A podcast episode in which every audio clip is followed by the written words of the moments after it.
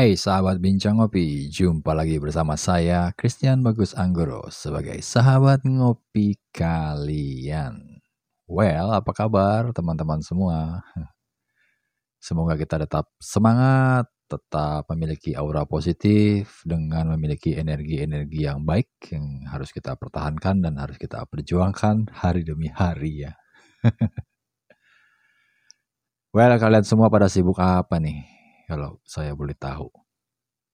Pasti banyak ya kegiatan ya, karena lagi semangat-semangatnya nih seluruh bumi ini. Terlepas dari dua tahun yang sangat menyesakkan hati, dada, pikiran, dan tenaga ya. dua tahun kita berpikir ekstra tanpa bersenang-senang buat sebagian teman-teman saya.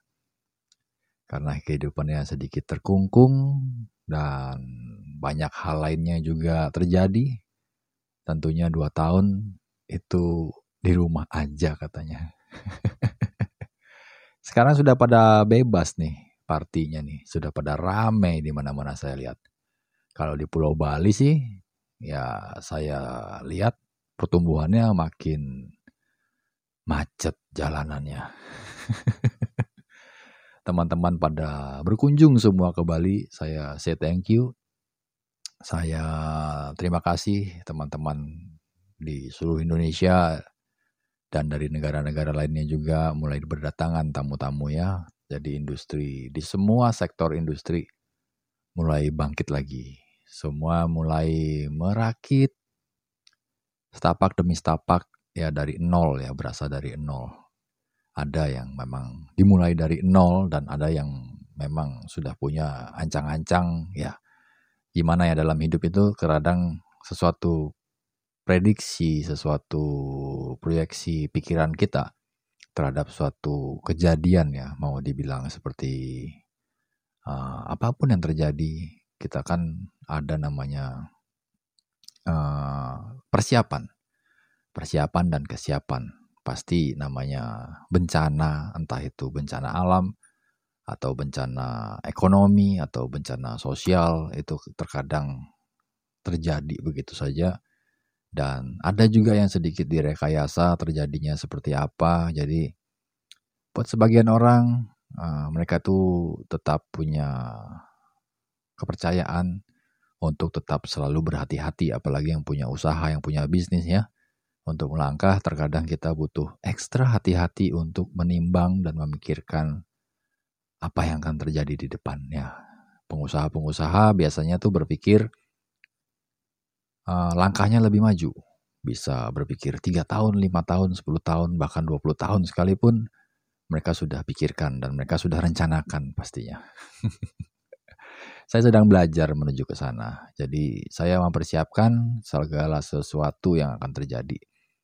Namanya hidup ya, kadang-kadang lima tahun kan ada seperti goncangan ekonomi. Entah ada bencana, entah ada gunung meletus, entah ada banjir ya. Buat teman-teman juga kadang-kadang namanya bencana kita nggak bisa nggak bisa diprediksi ya.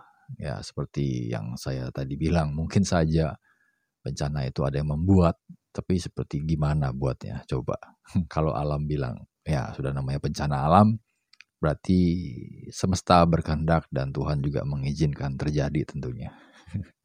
Kita sebagai manusia ya harus tetap uh, tawakal aja tetap punya pengharapan tetap memupuk iman kita untuk tetap bisa bertumbuh hari demi hari, tetap bisa percaya dan konsisten untuk tetap mewujudkan apa impian dan keinginan kita di dalam kehidupan ini tentunya. Well, teman-teman, kalau hari ini pembahasannya apa ya? Sebenarnya saya hari ini lagi gabut ya. Hari ini hari apa ini? Hari Jumat. Eh, hari Jumat. Hari Sabtu. Pukul menunjukkan jam 3 pagi ya. Saya sudah tadi Jam 2.30 saya berdoa sebentar menunaikan ibadah ya. Selama setengah jam sudah cukup. Jadi selama setengah jam itu saya mengutarakan sebuah keinginan dalam hidup. Dan rencana-rencana saya yang saya ingin wujudkan ke depannya, saya tulis, saya tetap simpan, dan tentunya tetap saya bacakan dalam setiap doa yang saya panjatkan. Jadi selama 30 menit itu saya sedang hmm, berdekatan ya energinya dengan energi Tuhan. saya harap teman-teman juga berlaku sama ya, entah di jam berapa dan seperti apa kondisi dalam, dalam hidup ini. Tentunya kita tetap punya pengharapan, kita tetap percaya, kita tetap mengimani sesuatu yang sebenarnya namanya cita-cita, namanya impian kan kita sendiri yang harus berani untuk mewujudkan. Nah, kalau kita bilang kita sendiri yang berani untuk mewujudkan, tentunya kita harus belajar lebih fokus, konsisten, dan benar-benar uh, konsisten dengan apa yang kita pilih dalam hidup ini. Ya, tidak ada kata lain, mari kita wujudkan. so, dalam kegabutan ya, kegabutan hari setelah berdoa, saya tadi teringat tadi siang ya, seorang kawan datang kemari, kita berdiskusi, kita ngobrol-ngobrol sambil ngopi. Saya tuh kadang-kadang tadi itu pembahasan kita tuh tentang sosial media, tentang Hmm, ya namanya iklim sosial media ya. Gimana ya, saya tuh orangnya agak rada old school, agak tua ya. Mungkin baru belakangan ini saya aktif di dalam dunia sosial media tentunya. Jadi di padatnya waktu saya ah, beraktivitas ya, karena saya tuh sangat produktif sekali. Dari mungkin dari podcast ya kita bicara tentang membuat podcast saja.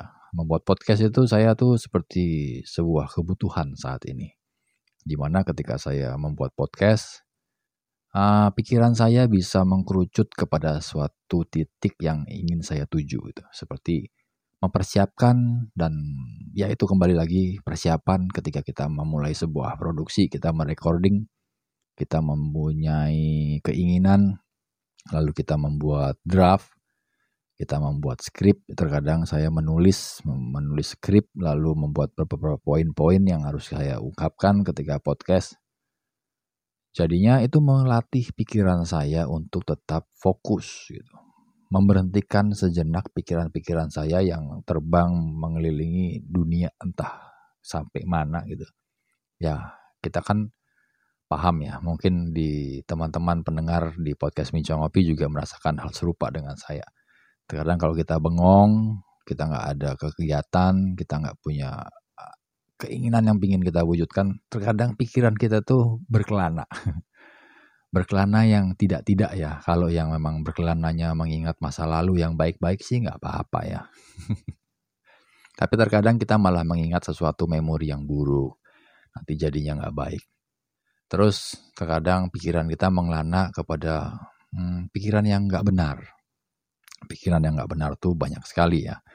Mungkin mulai stalking, melihat mantan, pacar ya di sosial media. Atau iseng chatting seseorang, say hi, lalu nanti berkelanjutan. Nah, waktu-waktu luang dan kosong seperti ini saya ingin sedikit isi dengan kegiatan yang lebih positif ya kan. Secara saya juga punya hobi, saya merakit Tamiya ya, main Tamiya, terus merakit Gundam, lalu buat papercraft dan banyak sekali hobi yang saya buat selama saya masih diizinkan hidup di dalam dunia ini. Why not gitu.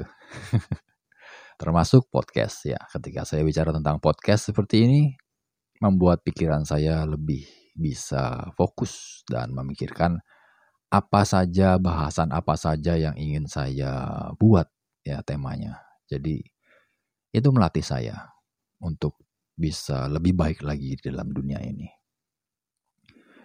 Jadi why so about social media? Social media, aduh, saya tuh sedikit old school soal social media. Apalagi kalau bicara soal Instagram ya. saya tuh paling gak pernah gitu membuka, jarang ya, baru-baru ini aja coba iseng buka Instagram. lalu ngecek-ngecek apa yang terjadi di Instagram.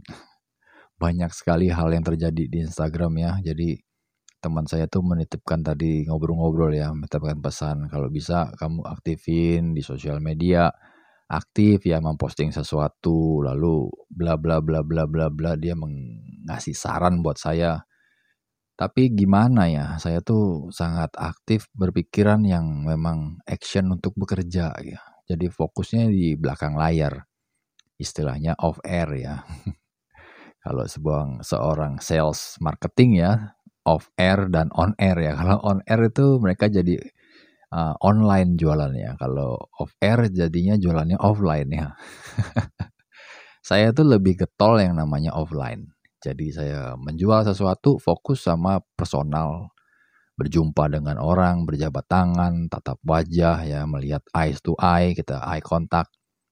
Jadi kita bisa mempelajari gestur ya kan, kita langsung berhadapan dengan customer. Jadinya hal-hal yang sedikit off offline ya. On off ya pokoknya penjualan yang off air. Saya tuh lebih uh, lebih senang.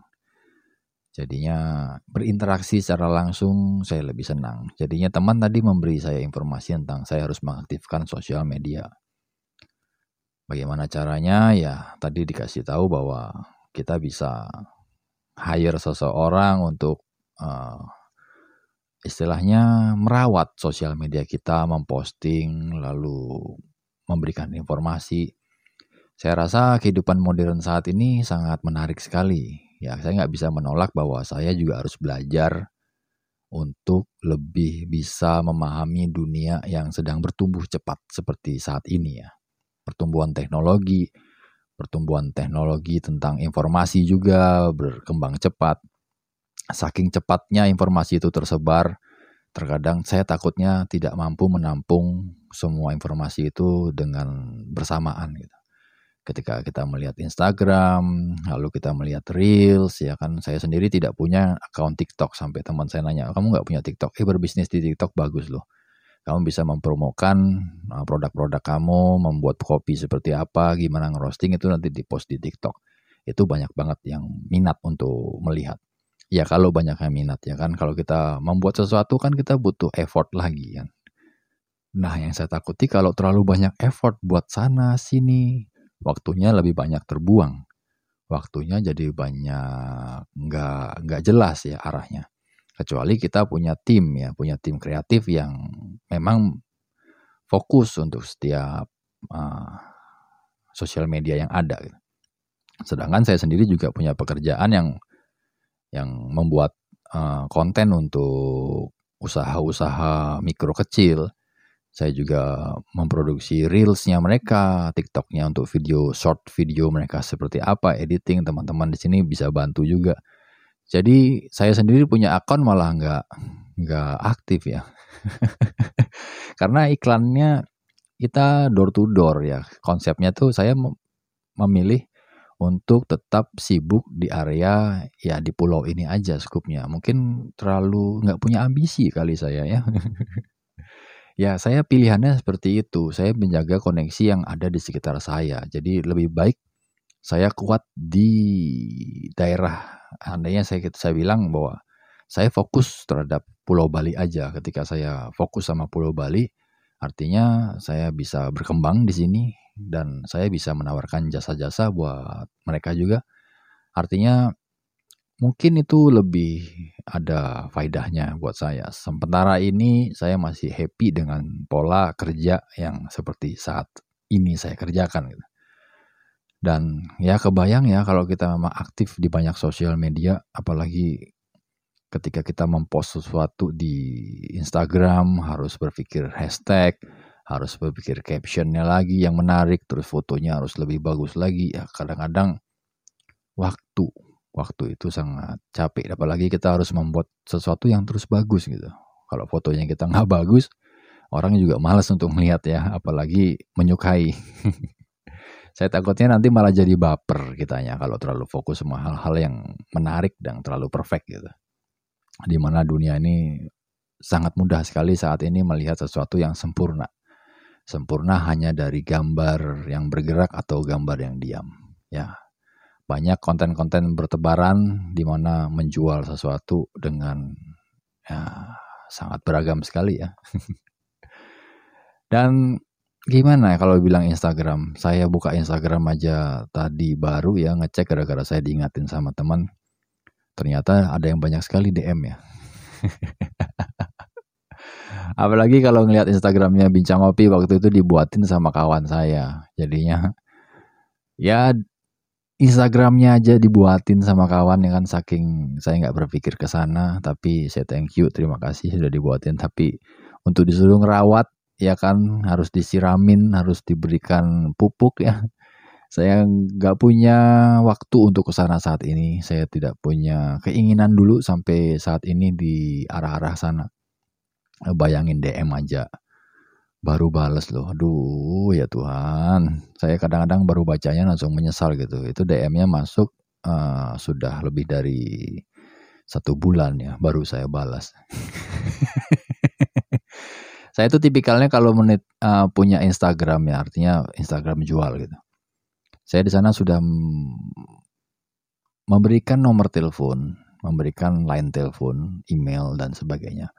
Jadi buat orang-orang yang memang serius untuk bertanya tentang produk, barang, ya pastinya dia bisa melihat nomor yang di mana ketika dia melihat nomor dia bisa hubungi via telepon atau via WhatsApp. Tentunya lebih mudah ya.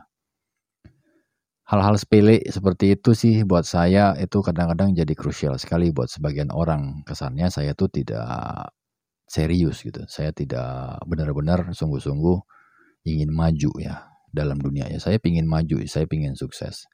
Tapi ketika waktunya terbagi banyak sekali, akhirnya saya memilih untuk tidak terlalu fokus sama namanya sosial media. Ya, selain menghabiskan waktu saya, kalau sudah kecanduan ya, kita ngelihat sesuatu yang bagus-bagus, enak kan, tinggal scroll, scroll, scroll, swipe, swipe, swipe, swipe. Jadinya waktunya habis nggak kerasa, tiba-tiba sudah satu jam, sudah dua jam, ya kan?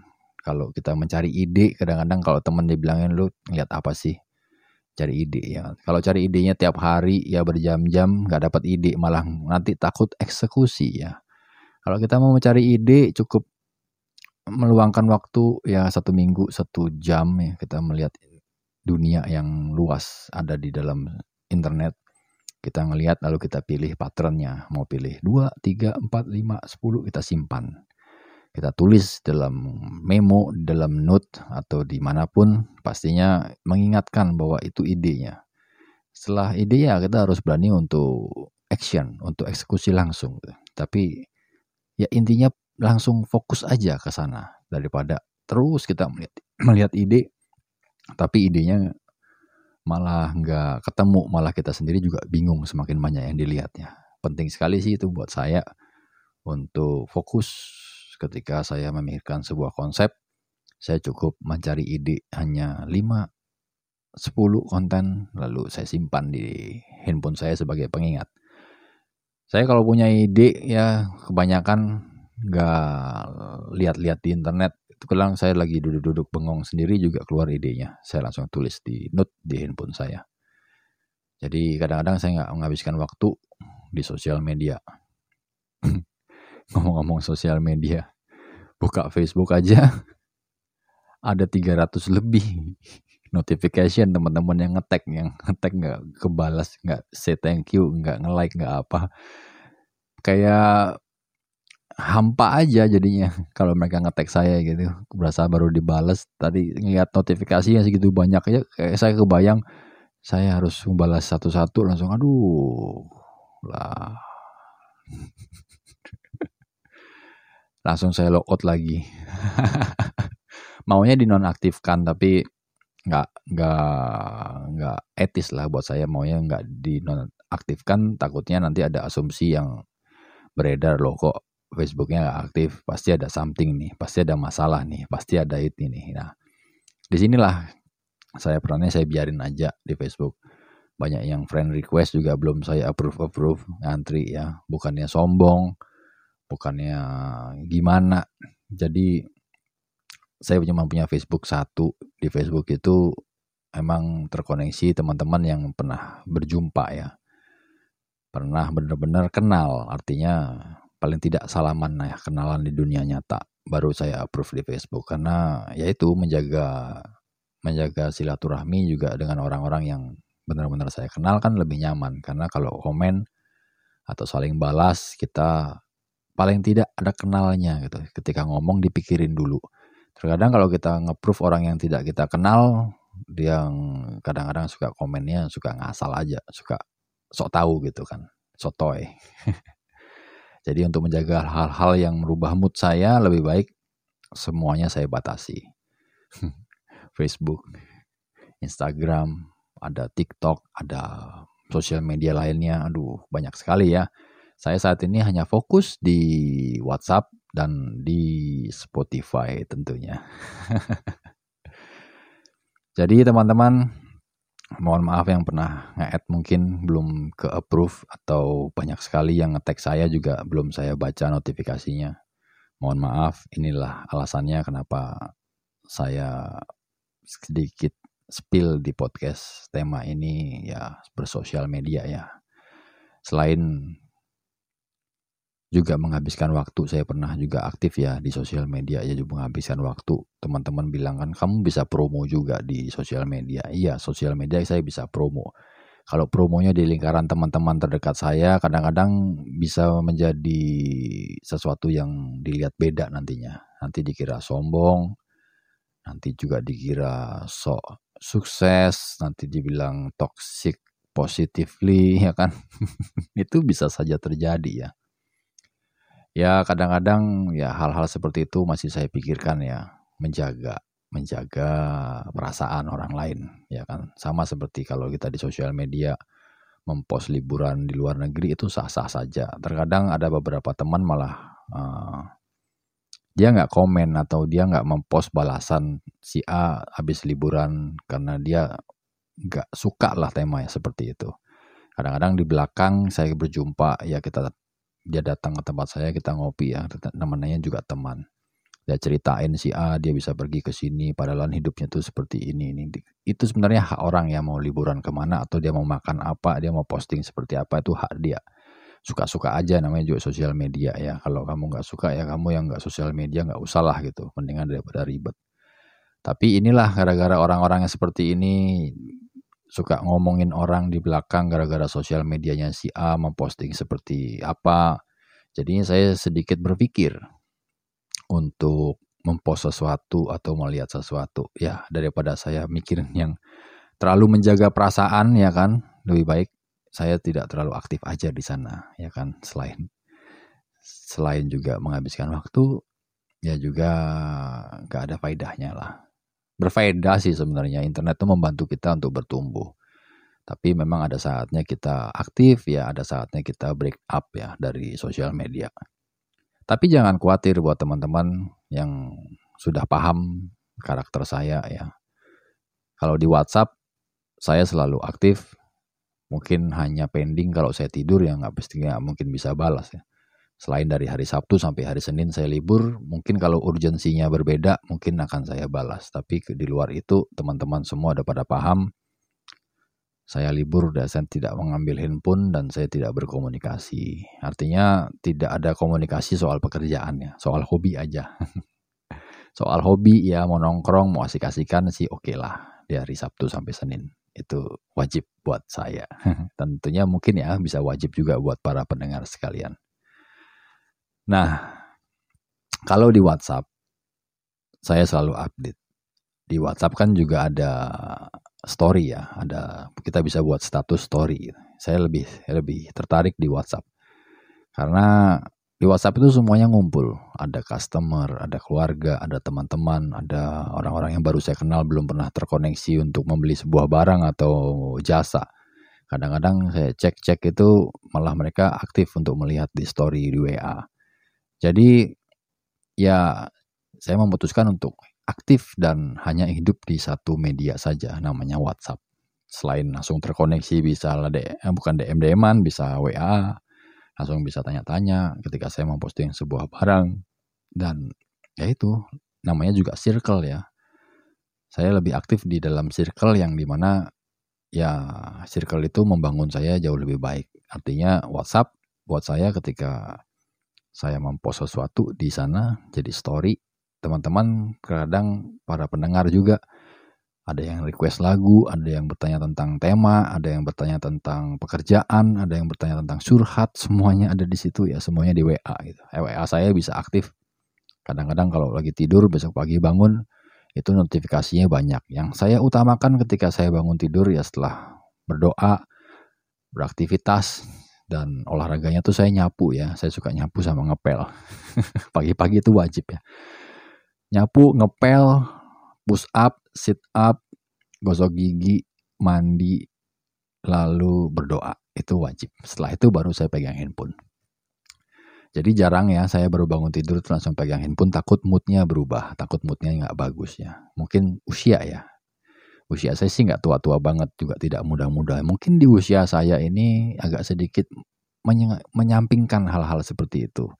Lebih fokus sama pertumbuhan yang asik aja gitu. Kita kita itu sedang enjoy sama momen di mana kita itu menjadi diri kita sendiri yang sudah malas sekali mendengar sebuah drama tentang kehidupan apalagi drama yang dibuat ya di sama someone tentang dilema hidup yang dibesar-besarkan ketika kita mendengar mereka curhat.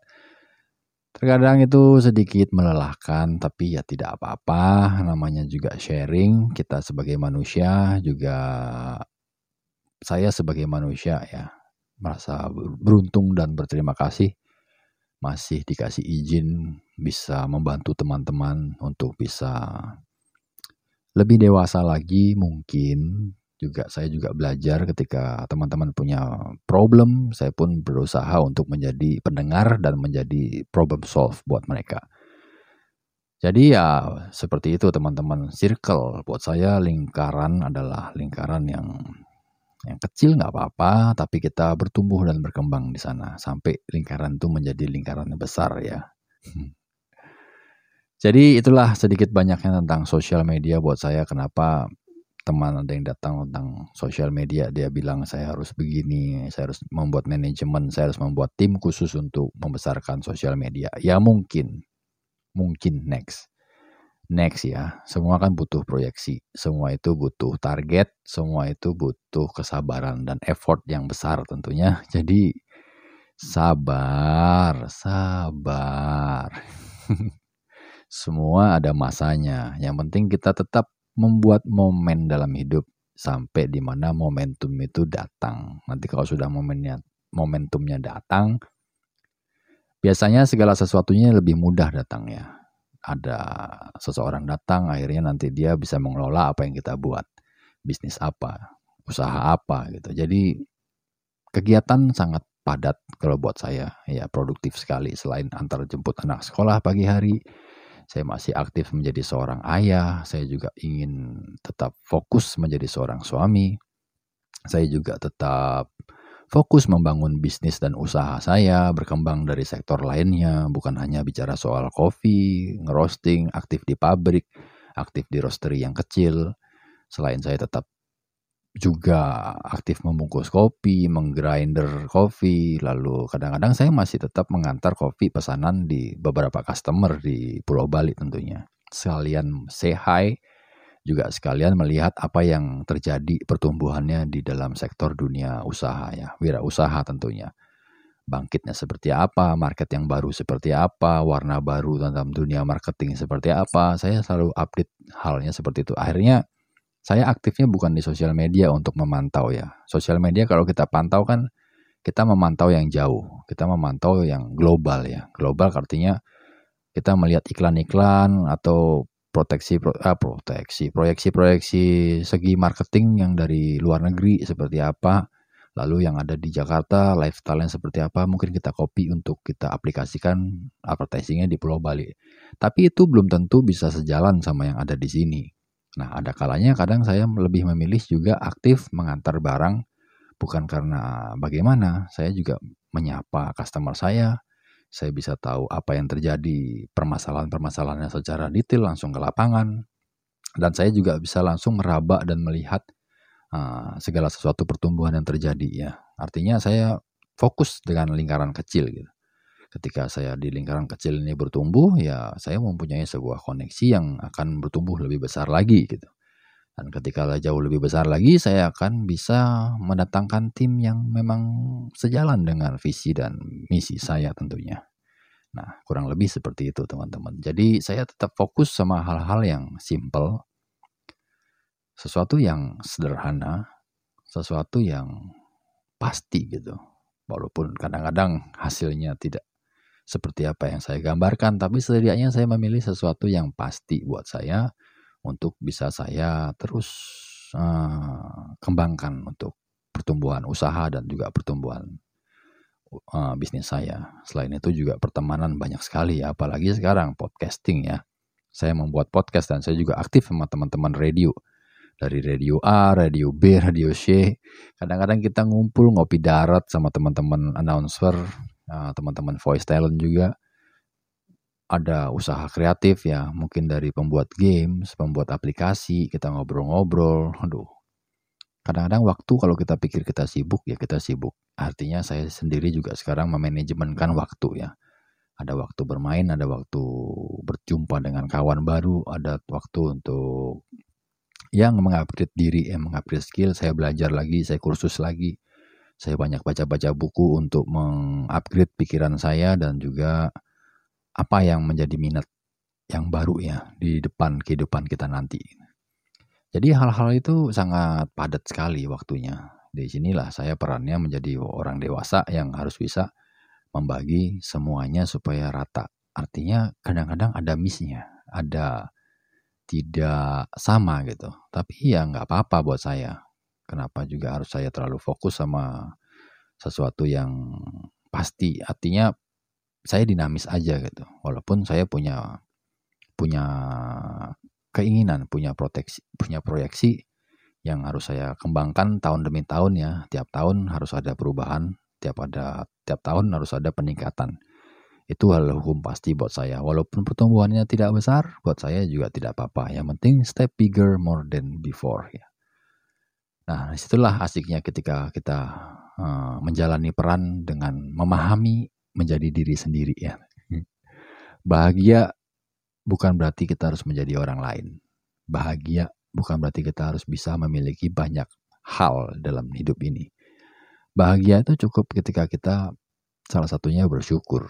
Bersyukur lalu kita bisa menghargai apa yang sudah kita buat dan juga menghargai apa yang orang lain buat buat kita gitu. Itu simple sih buat saya pertumbuhan yang kecil, pertumbuhan yang simple, pertumbuhan yang sederhana. Yang penting tetap masih bisa nabung, masih bisa berinvestasi ya tentunya.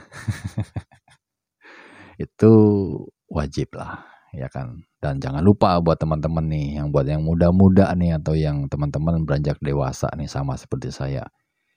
Jangan lupa kalian juga harus punya asuransi. minim-minimnya ya BPJS lah ya teman-teman ya.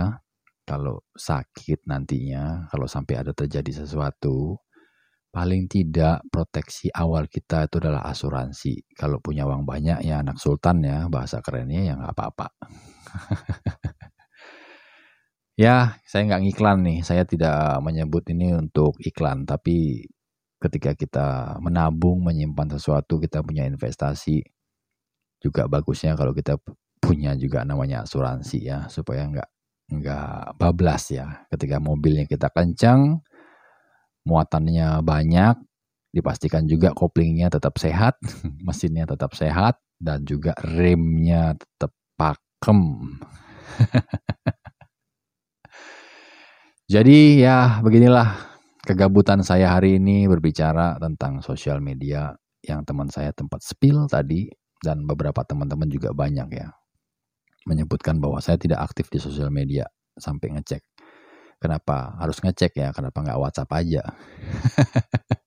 Tapi saking perhatiannya kamu ya, saya terima kasih sekali. Teman-temanku nih sangat perhatian sekali sama saya ya. Saya sangat sungguh bersyukur sekali masih bisa dilindungi dengan aura-aura yang baik supaya saya bisa bertumbuh juga dengan lingkungan saya, dengan teman-teman dan saya harapkan juga teman-teman para pendengar di mana pun kalian berada kalian bisa bertumbuh dalam karir kalian, kalian bisa bertumbuh dalam dunia yang kalian sedang kembangkan sekarang.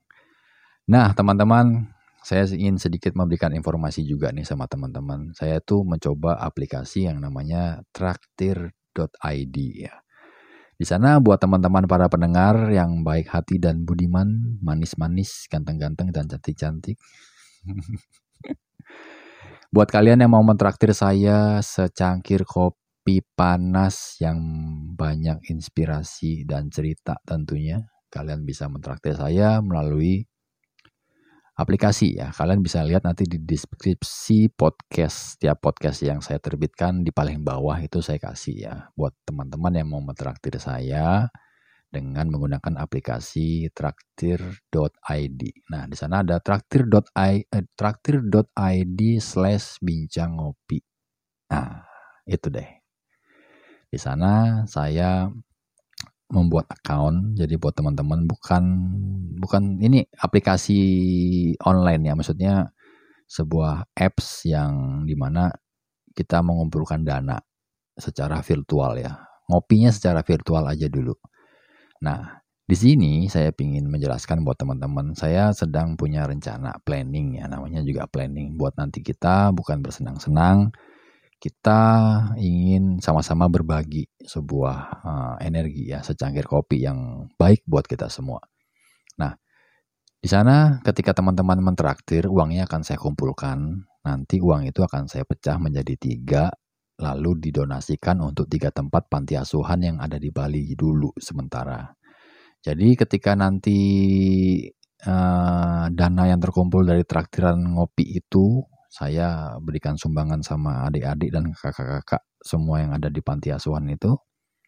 Saya juga ingin membuat acara kecil-kecilan ya. Buat acara buat teman-teman juga. Jadi teman-teman saya yang suka ngopi, yang kalian mau berkontribusi, kita mau berbicara sama adik-adik, kita mau berbagi energi, membagi ilmu, membagi sebuah wawasan ya tentang kehidupan. Saya juga mendatangkan teman-teman, mungkin ada teman-teman dari psikolog, eh, dari psikolog, mungkin teman-teman dari penyitas uh, sesuatu problem dalam kehidupan yang mungkin banyak ceritanya di sana. Kita ingin membuat acara yang di mana kita dipersatukan dalam suatu misi yang sama. Jadi kita mau berbagi misinya kita mau bersenang-senang dan berbahagia bernyanyi riang bersama dengan adik-adik yang ada di sana gitu untuk membuat mereka bahagia lagi dan tentunya energi kebahagiaan kebahagiaan akan menjadi energi milik kita bersama Nah, selain itu ya teman-teman yang datang juga akan saya siapkan kopi. Kita akan buat kopi manual brewing ya, buat adik-adik di sana juga sekalian bisa melihat bagaimana kita menikmati sebuah proses membuat kopi yang enak dan tentunya bisa dinikmati bersama-sama. Dan saya percaya dan saya yakin ketika kopi yang nikmat itu adalah hak dan milik semua orang tanpa menilai sebuah golongan. Jadi buat teman-teman kalau mau gabung, kalau kalian mau tanya informasinya lebih lanjut lagi seperti apa konsep-konsepnya di situ saya sudah saya siapkan sedikit deskripsi ya. Kalian teman-teman mungkin bisa baca. Atau mungkin nanti punya ingin memberikan kontribusi lebih ya, mungkin ada memberikan apa atau bagaimana, mungkin memberikan waktu juga bisa menjadi pembicara ketika nanti kita datang sana beramai-ramai supaya kita semua bisa menjadi manusia yang berkumpul secara utuh untuk bisa tetap memiliki energi positif.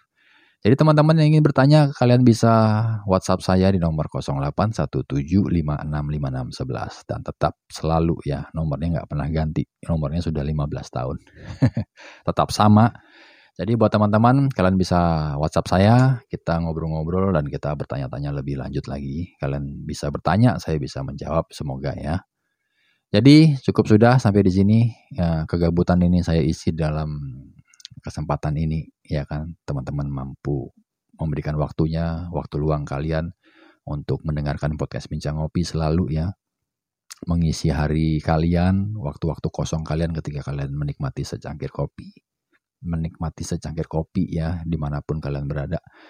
Saya say thank you, saya tetap banyak-banyak bilang terima kasih ya kan kita bisa bertumbuh bersama dan saya harapkan dan saya juga berdoa buat teman-teman semua di mana pun kalian berada kalian bisa tumbuh dalam karir yang baik, kehidupan yang baik, lingkungan yang positif dan juga pertumbuhan dalam sektor-sektor lainnya.